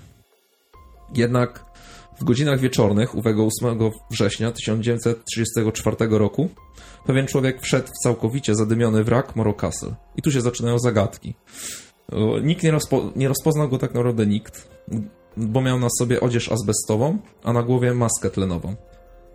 Przebywał we wraku prawie godzinę, potem pojawił się znowu na trapie, przeczłapał wzdłuż całego muru nabrzeża w dół i zniknął w tłumie tak nagle, jak nagle się pojawił. Tłum oczywiście tam był, tak jak wspominałem, gapie, nie? No. Jak wszędzie. Dzień 9 września 1934 roku przyniósł nową, okropną niespodziankę. Morze wyrzuciło na brzeg w Asbury Park zwłoki 2 członków załogi statku, młodego człowieka w mundurze, takiego zwykłego marynarza, oraz starszego w białej bluzie oficerskiej. W celu stwierdzenia tożsamości przetransportowano zwłoki do kostnicy na cmentarzu i tam poddano je zbadaniu przez lekarzy. Można było bez zastrzeżeń ustalić, że oficer się utopił, natomiast marynarz został zastrzelony. Z tyłu głowy znaleziono miejsce wlotu 2 pocisków rewolwerowych, które położyły kres jego życiu, jeszcze zanim pojawił się w wodzie. Późniejsza obdukcja zwłok umożliwiła wydobycie obu pocisków. Kiedy przeszukiwano mundur oficera, znaleziono w prawej kieszeni spodni rewolwer i do tego samego kalibru, co pociski z głowy zabitego marynarza. W magazynku brakowało dwóch pocisków. Policja z Asbury uważała, że zbadanie przyczyn powstania pożaru na Morro Castle nie należy do jej zadań. Należy to przede wszystkim do kompetencji Urzędu Morskiego w Nowym Jorku. W pierwszych godzinach, w sumie i dniach po katastrofie, najważniejszym zadaniem Urzędu Morskiego było zidentyfikowanie zwłok wyrzuconych przez morze oraz zgromadzenie i zarejestrowanie pasażerów i członków załogi Morro Castle, którzy zostali uratowani przez inne statki lub dotarli do brzegu w łodziach. Wynik tej akcji uzmysłowił rozmiar katastrofy. Z 318 pasażerów zginęło 134 osoby. Przeważnie były to kobiety i dzieci. Straty w załodze statku nie były nawet w przybliżeniu tak wysokie. Ze 108 oficerów i marynarzy znalazło śmierć w falach tylko 6. Wszyscy pozostali zeszli zawczasu z pokładu i potrafili zapewnić sobie miejsca w nielicznych łodziach ratunkowych, spuszczonych bez uszkodzenia na wodę. Przykładem skandalicznych stosunków na pokładzie podczas katastrofy było następujące zajście. Jedyna tak naprawdę tam wyposażona w silnik łódź ratunkowa, Morro Castle, w której można było znaleźć miejsce dla co najmniej 50 ludzi, taka jakby największa ich szalupa ratunkowa, dopłynęła do zbawczego brzegu z 6 jedynie osobami. Znajdowali się w niej naczelny inżynier Morro Castle Abbott, którym będzie trochę też później, dodatkowo meksykański milioner cynowy Dorres z żoną i córką oraz 2 marynarze niezbędni do obsługi łodzi. Ocaleni pasażerowie opowiadali nawet, że rozbitkowie, którzy usiłowali wspiąć się na krawędź burty tej szalupy, Abbott miał ich spychać hakiem abordażowym z powrotem w morze. Nie wiem dlaczego, ale tak podobno zeznawali. Urząd Morski w Nowym Jorku rozpoczął badania nad przyczynami katastrofy, jednakże szczegółów dochodzenia strzeżono niczym tajemnicy państwowej. Dopiero 12 września, czyli 4 dni po nieszczęśliwym wypadku, 2 agenci pewnego towarzystwa asekuracyjnego weszli na osiadły na mieliźnie wrak Morro Castle. Otrzymali oni polecenie, aby przeprowadzić poszukiwania kosztownej biżuterii z brylantami, jaką miała ze sobą 73-letnia multimilionerka Caitlin Morrison, która też zginęła podczas katastrofy. Egzaltowana milionerka nie chciała zrezygnować z zabrania brylantów na odbywaną dla przyjemności podróż, więc wzięła tak naprawdę wszystko, co miała. Krewni jej po dowiedzeniu się o śmierci bogatej ciotki, no niestety nie mieli nic pilniejszego do roboty niż zażądać wypłaty sumy ubezpieczenia. Z palnikiem do cięcia agenci przedarli się przez plątaninę wypalonych lub zwęglonych urządzeń okrętowych do pokładu dolnego, w którym znajdował się apartament zajmowany podczas podróży przez Caitlin Morrison.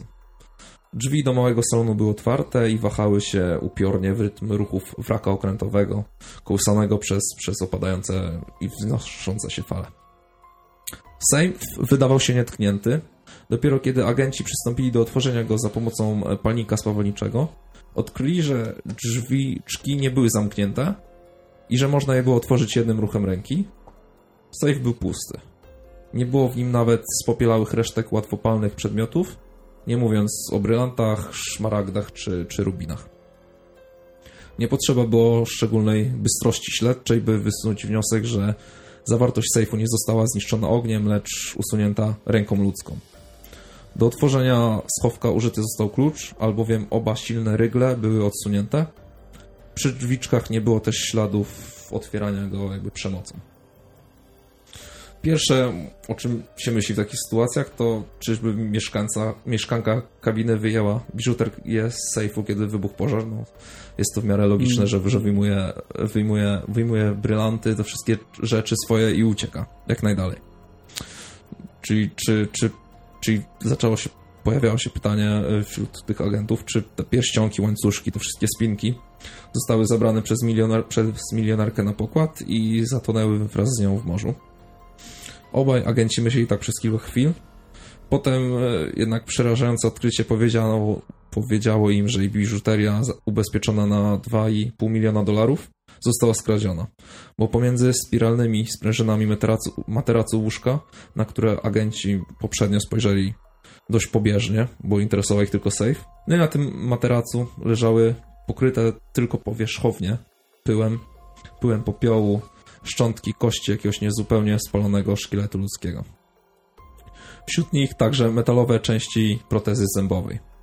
Proteza ta umożliwiła później identyfikację resztek szkieletu i była to właśnie Caitlin Morrison, która okazało się, że nie utopiła się w morzu, jak pierwotnie przyjęto, lecz spaliła w swojej luksusowej kabinie. Dokładnie powiedziawszy, spaliły się tak naprawdę w łóżku jej zwłoki, no bo ciężko nie przyjąć, że jeżeli dostała informację o pożarze, to nie zaczęła uciekać do góry. Gdzieś na pokład już sam, a nie w tych swoich dolnych kabinach. Każda właśnie kabina na statku miała działające automatycznie urządzenia ostrzegawcze na wypadek pożaru. Poza tym musiało minąć kilka godzin, zanim pożar rozszerzył się na statku i doszedł również do tych kabin luksusowych. Pozostało zatem dostatecznie dużo czasu, aby dama mogła się wydostać na zbawczy pokład górny. Zatem najprawdopodobniej została zamordowana przed pożarem i pojawiało się pytanie, czy morderca po prostu bez przeszkód zrabował jej klejnoty, a później wzniecił pożar tak naprawdę, żeby ukryć swoje czyny. Tego samego dnia, 12 września 1934 roku, no i w sumie też prawie o tej samej godzinie, kiedy obaj agenci ubezpieczeniowi weszli na wrak wypalonego statku Morro Castle przy wybrzeżu kąpieliska morskiego Asbury Park, zebrał się w Nowym Jorku sąd amerykańskiego urzędu morskiego, by na publicznej rozprawie zbadać przyczyny katastrofy okrętowej. Około 20 słuchaczy przycupnęło na twardych krzesłach i spoglądało w oczekiwaniu na drzwiczki, w których miał się pojawić pierwszy i najważniejszy świadek dochodzenia, czyli kapitan Morro Castle. Wszyscy spodziewali się jednak kogoś zupełnie innego. Zdjęcia z gazet wskazywały inną postać jako dowódcy statku. Wśród słuchaczy wniósł się dosyć niezły szmer zawodu, bo człowiek, który się pokazał, wyglądał niepokaźnie i sprawiał mało sympatyczne wrażenie i na pewno nie był tą osobą, którą wskazały gazety jako kapitana statku. No i nie wyczuwano tak za bardzo w nim kapitana. Nie nazywał się też Wilmot, jak to zawsze było drukowane pod wizerunkiem kapitana w gazetach, lecz William Worms. A jednak koniec końców wszystko się zgadzało. Ten chudy mężczyzna z haczykowatym nosem był ostatnim kapitanem Morro Castle. Człowiek, natomiast którego wizerunek przyniosły wszystkie gazety i który nazywał się Wilmot, dowodził na Morro Castle tylko do chwili, kiedy na statku wybuchł pożar. Ba! Worms twierdził nawet, że Wilmot przestał być dowódcą już kilka godzin przed wybuchem pożaru. Wieczorem 7 września 1934 roku, około godziny 21, czyli parę godzin przed pożarem, kiedy Morro Castle znajdował się jeszcze w odległości 100 mil od Nowego Jorku, a większość z 318 pasażerów była zgromadzona w dużej sali reprezentacyjnej statku na wielkim balu pożegnalnym, lekarz okrętowy, dr David, znalazł kapitana nieżywego w jego kajucie. Leżał w łazience kajuty, górną część ciała miał przegiętą poza krawędź wanny, kolana jego dotykały wyłożonej kaflami posadzki, ręka zaś była zaciśnięta kurczowo wokół kurka przy wannie. Oczy i usta były szeroko otwarte. Wedle tego, co wyczytałem w źródłach, wszelkie oznaki przemawiały za tym, że stracił on życie na skutek szybko działającej trucizny i tak niby wskazywał na to lekarz. Lekarz nawet zabezpieczył szklanki od whisky na wypadek tego, żeby to zbadać, z kim wcześniej spożywał jakiś tam trunek, kto mógł tą truciznę mu podać. Gdy Worms, czyli pierwszy oficer, tak jakby zastępca kapitana na tym statku, przyszedł do pomieszczenia kapitana, w kabinie znajdował się oprócz lekarza, doktora DeWitta, także naczelny inżynier Harry Abbott, o którym już wspominałem, który miał na sobie biały mundur galowy. Był zatem widocznie ubrany na ten bal pożegnalny i sam stwierdza, że przychodził przypadkowo, wszedł do sali balowej i zobaczył otwarte drzwi, więc sobie wszedł. Zrobiła się prawie noc, sztorm przybrał na sile i z wyciem hulał wokół nadbudówek i targał bułami ładunkowymi, łodziami ratunkowymi. Kapitanem został z automatu Worms. Skoro umiera kapitan, on został głównodowodzącym. Dziobnica zanurzała się głęboko w spienione morze, a gwałtowne fale coraz częściej przewalały się z trzaskiem przez nadburcie i zalewały pokład dziobowy wodą. Jest godzina 22:50. Huragan chwycił Morro Castle całą siłą w swe kleszcze. Pasażerowie leżeli już w łóżkach udręczeni mdłościami i strachem. Worms polecił przekazywać co chwila przez głośniki pokładowe uspokajające meldunki typu statkowi nic nie grozi, żadne niebezpieczeństwo, nic nam nie zagrozi, nawet najgorszy orkan. Około godziny 2:50 w nocy 8 września załoga zauważyła pożar w ładowni pierwszej klasy na pokładzie B. Niestety zanim podjęto odpowiednie środki, by zabezpieczyć gaszenie pożaru, płomienie zaczęły szybko rozprzestrzeniać się po wnętrzu jednostki. I tu jedna z największych tak naprawdę zalet Morro Castle, czyli luksusowe wnętrza, okazały się jego przekleństwem. Ogień pochłaniał kolejne drewniane wykończenia oraz grube warstwy łatwopalnej farby, odcinając poszczególne części statku. Z tego co czytałem, ta grube warstwy farby to też był trochę problem po prostu tego statku, który zamiast być remontowany, to tak naprawdę nie ściągano tej starej farby, tylko przemalowywano, ale cały czas kolejną warstwę dodawano. I ta łatwopalna farba zaczęła się palić. Około godziny 3:10 załoga nadała sygnał SOS, ale chwilę później ogień strawił przewody elektryczne, pozostawiając liniowiec, w ogóle zasilanie trochę przestało działać, no i uciszyło się radio. Dlatego został nadany tak naprawdę jeden ten sygnał SOS. Zdezorientowana załoga pod dowództwem pierwszego oficera kompletnie nie wiedziała, co robić. Uruchomiono wszystkie 42 hydranty rozmieszczone na statku. Niestety nikt na pokładzie nie wiedział, że system doprowadzania wody zaprojektowano tak, aby naraz zasilać tylko 6 z nich. Ciśnienie wody było tak słabe, że nie było możliwości gaszenia ognia. Na Morro Castle sygnał o pożarze wywołał nieopisaną panikę, która ogarnęła wszystkich. Masa ludzka gnana strachem i ławą śmierci przewalała się w górę po schodach i korytarzach pokładowych. Z brutalną siłą walczono o miejsca w łodziach ratunkowych. Każdy zwalczał każdego. Podobno niektóre... Kilka zgonów potwierdzono, że to były przez to, że zostali ludzie po prostu zgnieceni w trakcie... Stratowani. Tak, stratowani w trakcie próby ratowania się. Dla członków załogi wydane rozkazy zdawały się nie istnieć. Niewielu ich było na swoich stanowiskach, każdy ratował tak naprawdę tylko własne życie. Na mostku stał nowy kapitan i nie miał siły zaprowadzić porządku, rozkazów jego albo nie słyszano, albo po prostu nie słuchano. W trakcie rozprawy, przy przesłuchaniu jednego z oficerów radiowych, Alanie, dochodzi do kolejnego dziwnego odkrycia.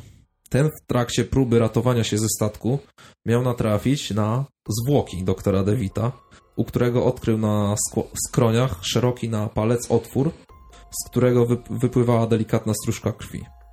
Przypomnę, że to był lekarz, który stwierdził zgon kapitana i miał mieć także w posiadaniu szklanki po whisky, które chciano sprawdzić pod kątem tego, kto ostatni pił alkohol z kapitanem i mógł ewentualnie podać mu truciznę.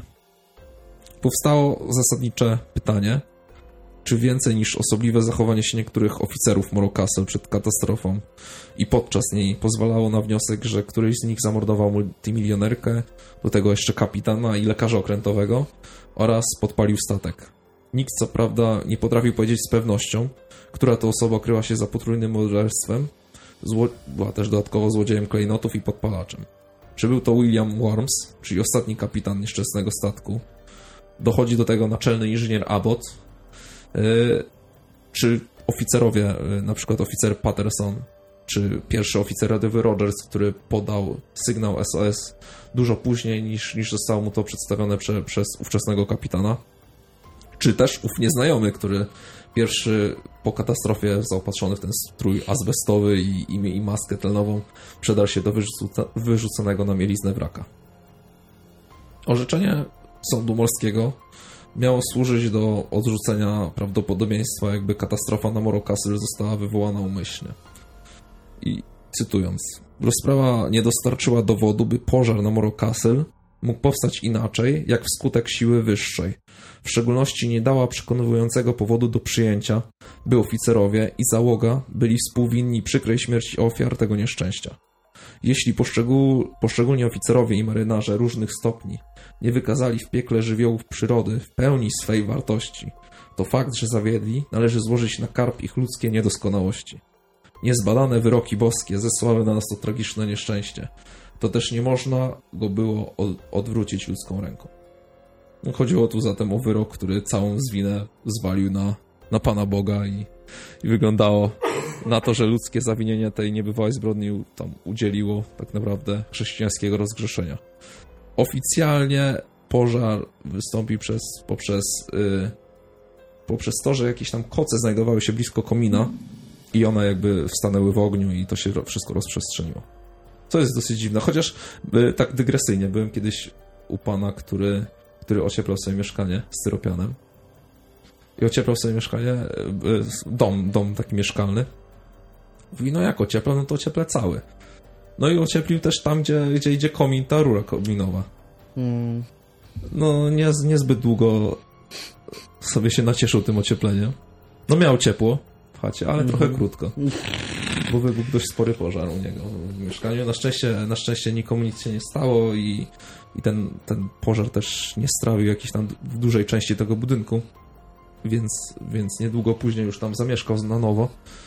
No ale ludzie mają dziwne pomysły, więc tutaj tym bardziej koce palące się od komina wydają się w miarę logicznym wytłumaczeniem. Jednak liczne nierozwiązane zagadki, które otaczały pożar na luksusowym parowcu Morro Castle, pomnożyły się w sumie o jeszcze jedną, bo w trakcie przeczesywania statku postanowiono zbadać pozostawione przez Wormsa zwłoki kapitana i sprawdzić, czy rzeczywiście nie niosą znamion otrucia. Podobno mogło to być możliwe nawet przy dużym spaleniu ciała, jeżeli już był prawie tak naprawdę sam szkielet.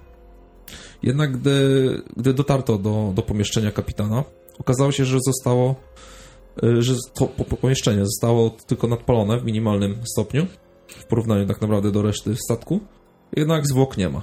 Zwłoki kapitana zniknęły i nigdy ich już nie znaleziono. Niepewne podejrzenie padło na naczelnego inżyniera Abbotta, który ponadto z powodu niedbałego zachowania się podczas służby oraz licznych eskapad do kabin pasażerek stał na stopie wojennej z kapitanem Wilmotem i miał być dodatkowo po podróży zwolniony. Abbott był również obecny przy tym, jak lekarz okrętowy znalazł otrutego kapitana i zabezpieczył szklankę od wódki czy tam whisky od jakiegoś tam alkoholu z odciskami palców. Abbott oddalił się potem natychmiast i pojawił dopiero wtedy, kiedy nie można już było odwrócić losów katastrofy. Mógł więc znaleźć dostatecznie dużo czasu na wzniecenie pożaru i zamordowanie lekarza okrętowego.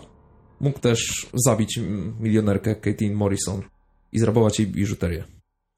Wprawdzie Abbott zaprzeczał niezwykle energicznie jakiejkolwiek swojej winie i nie było też świadków, którzy by go widzieli w gabinecie do korespondencji, w kabinie milionerki czy w pobliżu lekarza, ale mimo to alibi, które podawał dla krytycznych godzin, było nader nieprzekonywujące.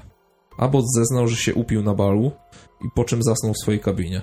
Dopiero gdy na statku ogłoszono alarm pożarowy, obudził się i stracił wtedy nerwy.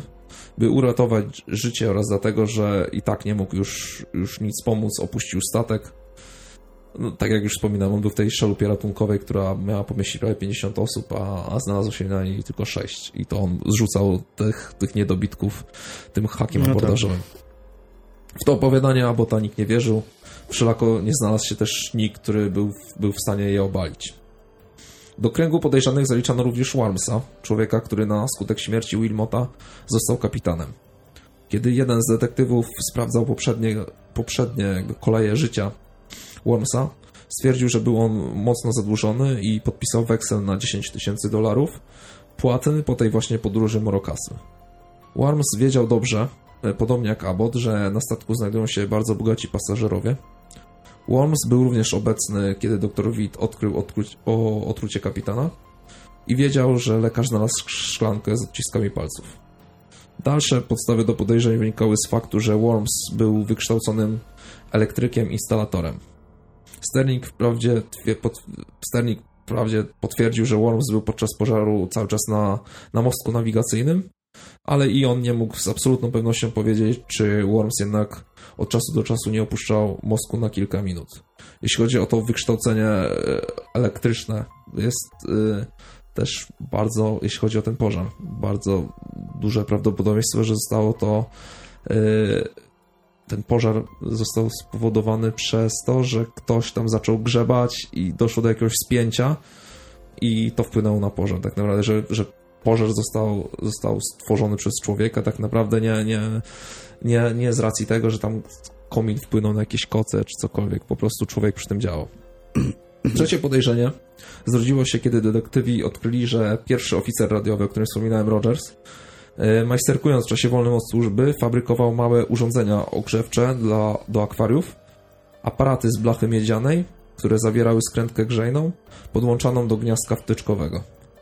Rogers w odniesieniu do czasu popełnienia czynu nie mógł podać tak naprawdę żadnego alibi.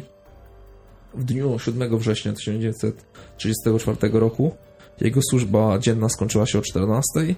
Po niej miał 8 godzin wolnych od służby, a potem powinien podjąć znowu służbę w radiostacji o godzinie 22:00.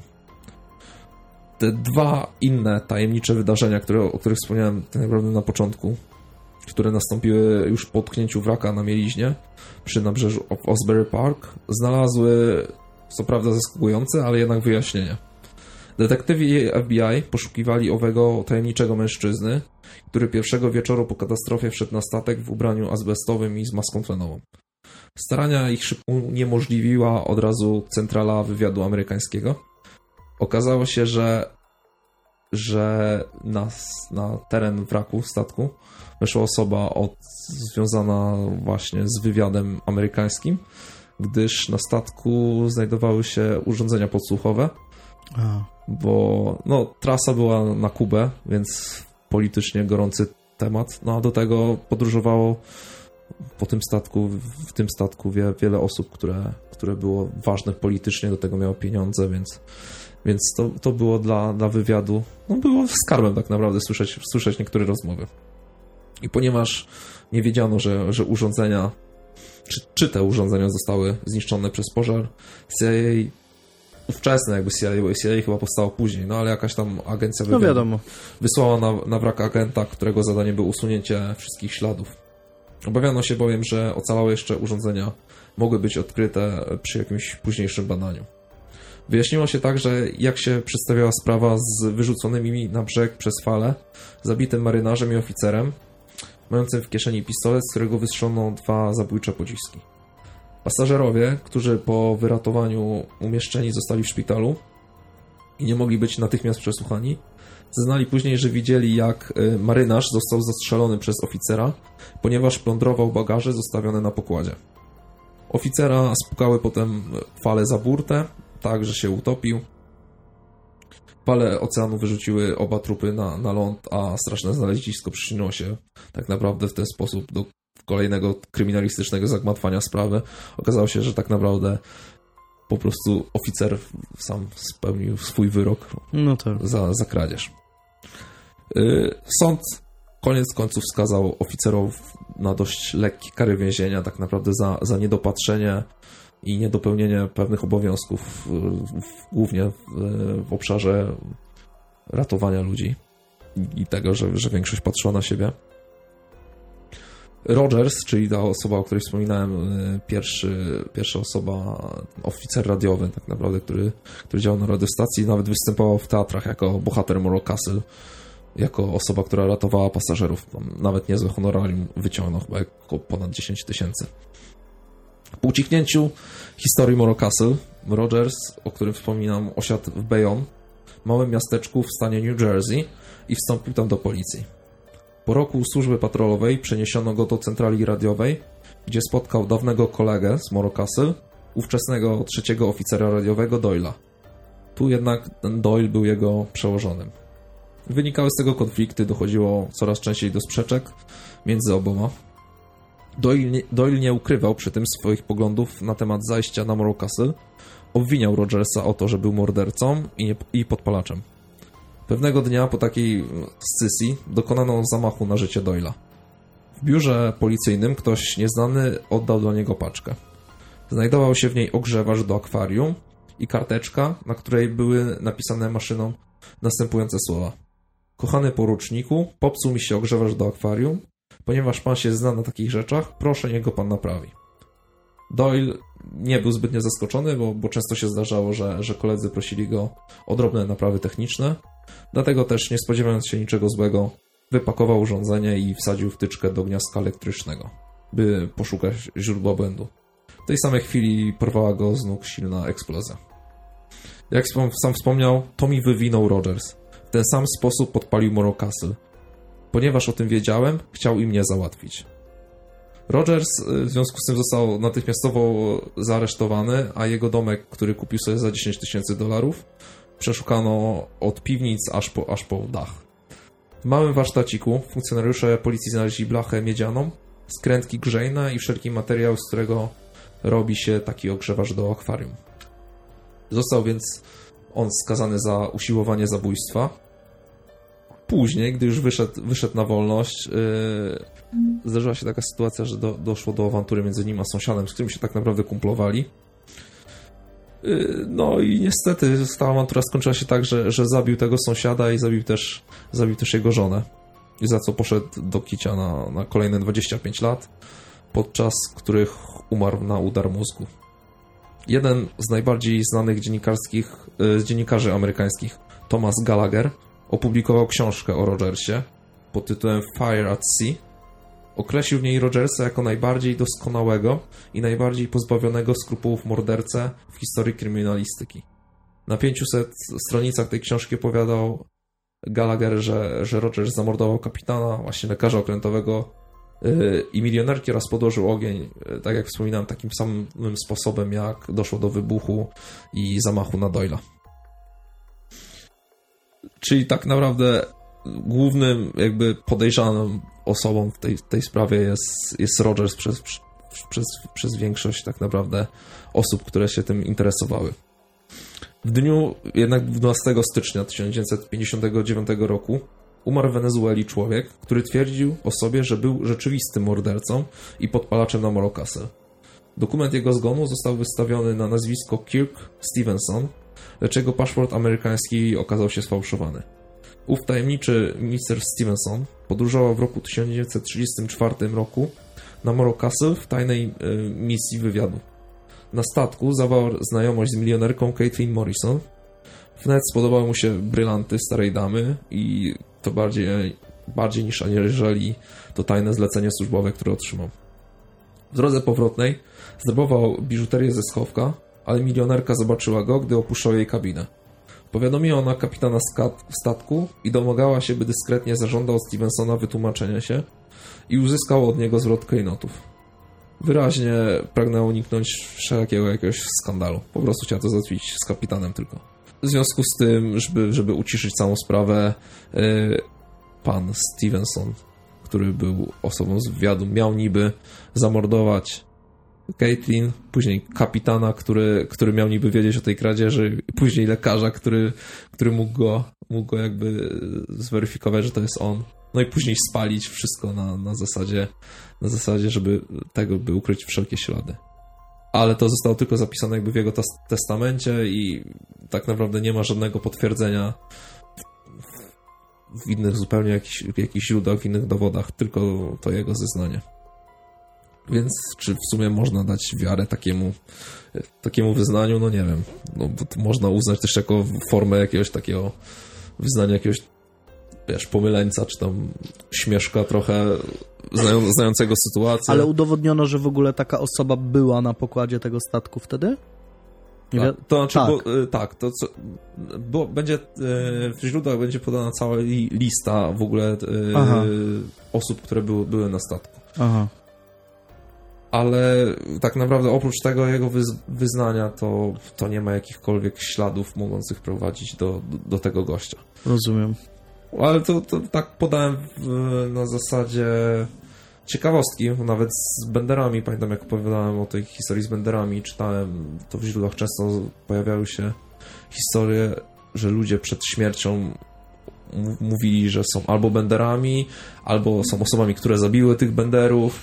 No ale tak samo było z D.B. Cooperem, tak samo było z Alcatraz. Chyba we wszystkich, zwłaszcza amerykańskich sprawach jest tak, że... Dlatego trochę z przymrużeniem oka o tym powiedziałem na samym końcu. Że prędzej czy później ktoś się przyznaje do tego, że podejrzewam, że nie wiem, w takich, zwłaszcza medialnych sprawach podejrzewam, że gdyby zrobić jakiś grubszy research, na przykład w sprawie morderstwa Kennedy'ego, to też by się znalazło co najmniej 10 osób, które twierdzi, że to ja, albo że maczałem w tym palce, albo nie wiem, cokolwiek.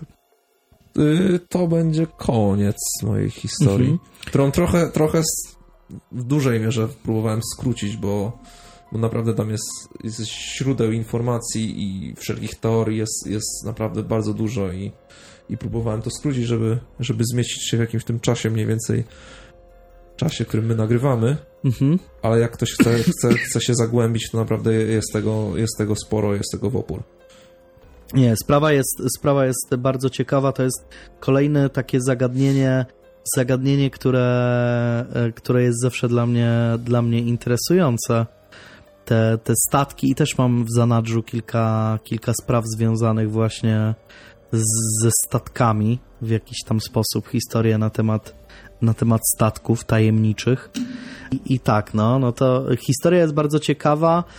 Szczerze mówiąc, nie znałem jej. Jeśli ktoś lubi tematy statków, to mogę polecić książkę Tragedia Lusitanii się nazywa, Erika Larsona, polecam. Jeśli ktoś nie zna historii zatonięcia Lusitanii, to warto poczytać, bo to jest taka fabularyzowana w sumie książka dokumentująca jakby z perspektywy załogi, z perspektywy pasażerów i z perspektywy ludzi, którzy za to zatonięcie byli odpowiedzialni. To polecam Erika Larsona książkę Tragedia Lusitanii chyba się nazywa. Dead Wake na pewno się nazywa po angielsku. To jest naprawdę fajna książka, a tutaj historia, aż jestem zdziwiony, że jej nie znałem, bo jest niesamowita i znaczy wiesz, i nierozwiązana. Jak poczytasz oficjalną wersję, no to jest... To jest nudne, nie? No, oficjalna wersja, no po prostu gdzieś tam coś się zapaliło. Dowodzącym została osoba, która nie była tak naprawdę do tego przygotowana. W ogóle osoby z załogi niezbyt ogarniały, co robić, jak działać. Do tego jakieś te farby, wiesz, te remonty były olewane zupełnie, tylko gdzieś tam naklejanie jakieś naklejki, tylko żeby coś tam zasłonić. No ale przestań, oficjalne wersje są nie dla nas. Nudne. My zawsze nagrywamy w czapkach z folii aluminiowej, wierzymy w płaską ziemię, w czarne wołgi, w co jeszcze, w UFO, reptilian. I oficjalne wersje. Oficjalną wersję zawsze należy z góry odrzucić. Ja wierzę w wersję płaskiej ziemi od Kononowicza, właśnie, że masz Że jak garnek, ziemia jest jak garnek. Tak, jakby tak, ludzie byli tu, to by pospadali. Dokładnie, dokładnie. No to przecież jest proste jak drut i no Kononowicz był w różnych miejscach. I w Białymstoku był, i w Warszawie, i w Krakowie. Tak, i nigdy nie spadł. Nigdzie ludzie nie spadali. Więc mam wrażenie, mam nadzieję, że mamy, zresztą znam naszych słuchaczy, wiem, że to są mili, wykształceni, inteligentni ludzie, no i raczej w oficjalne wersje nie wierzą, więc mam nadzieję, że też zresztą czasami jak przyjmuję niektórych naszych słuchaczy do naszej grupy, to widzę, że są w grupie, w której ja też jestem, Towarzystwo Płaskiej Ziemi, więc to mnie cieszy, to mnie raduje, że coraz więcej nas jest płaskoziemców, którzy nie dają się mamić tą całą teorią o okrągłości naszej Ziemi, bo to jakaś totalna bzdura. Myślałem, że pojedziesz naszego globu. No właśnie nie globu. Właśnie widzisz, to jest tak wdrukowane no, to jest tak w głowie. W umysł twój, że no im właśnie na tym zależy, żebyś tak mówił. Żebyś mówił dookoła świata, glob i tak dalej. Ziemia jest płaska i myślę, że tutaj chyba nie musimy polemizować, bo po co? No bo po co? Bo to chyba... No, nie dajmy się omamić, nie dajmy się ogłupić. Może kiedyś trochę więcej o tym opowiemy, o jakichś takich różnych teoriach spiskowych. To też są fajne historie czasami. Ja bardzo lubię. O tych... Jak to się nazywa? Chemtrails. O chemtrails. To też jest super. Też jest super. Albo no, o jakiejś tam, tym strefie 52, czy jak to tam się nazywa? 51, no. 51. No. Oni chcą, żebym tak mówił 52. No. Widocznie. To słyszałem, że tam jest ten 10. dentysta, który poleca pastę Colgate. Tak, no. Tam jest właśnie schowany. No. Tak, no to chyba wszystko. Super historia, naprawdę super historia. Aż jestem w szoku, że nigdy o niej nie słyszałem. No dosłownie można... A w ogóle jest film jakiś na ten temat, czy coś? Masz takie stare, wiesz, takie dokumentalne. No bo jest... W ogóle wspaniałe jest to film. Zdjęcie, znaczy jest sporo zdjęć, w którym widać, no wiesz, ten statek stoi na mieliźnie tak naprawdę kilkaset metrów. Od tłumu ludzi, nie? Którzy gdzieś tam są na plaży i ten statek został zoomowany w 1935 roku gdzieś tam w Baltimore. Więc on tak naprawdę rok prawie jeszcze przeleżał na tej mieliźnie. No ja. Podobno jak go zoomowali, to jeszcze był w stanie się unosić na wodzie, więc został zbudowany, jeśli chodzi o unoszenie się na wodzie, to został zbudowany nawet fajnie. Gorzej jest z wnętrznościami i tą konstrukcją całą wewnętrzną. Bardzo, bardzo, bardzo fajna historia. Aż sobie pewnie o niej trochę doczytam i na pewno chętnie obejrzę zdjęcia i je na pewno wstawimy, zwłaszcza jak jest ich sporo, to na pewno ich dużo będzie u nas, zwłaszcza na Facebooku, gdzie nie ma limitu jakby wstawiania tych zdjęć. No mapki, ciężko mi będzie narysować mapkę. No mapki nie będzie, mapka zrobiła furorę ostatnio, no tym razem niestety nie będzie. No i oczywiście zapraszamy do naszej grupy współpalancików, która prawdopodobnie niedługo będzie miała taką nazwę właśnie, współpalancików i współpalanciar. Więc dzieje się tam dużo, dzieją się fajne rzeczy, więc zapraszamy też do naszej grupy podcastowej. I to by było na tyle, a już za tydzień prawdopodobnie Christmas Special, odcinek z motywem świątecznym, więc mam nadzieję, że nie możecie się już tego doczekać. W takim razie do usłyszenia, cześć.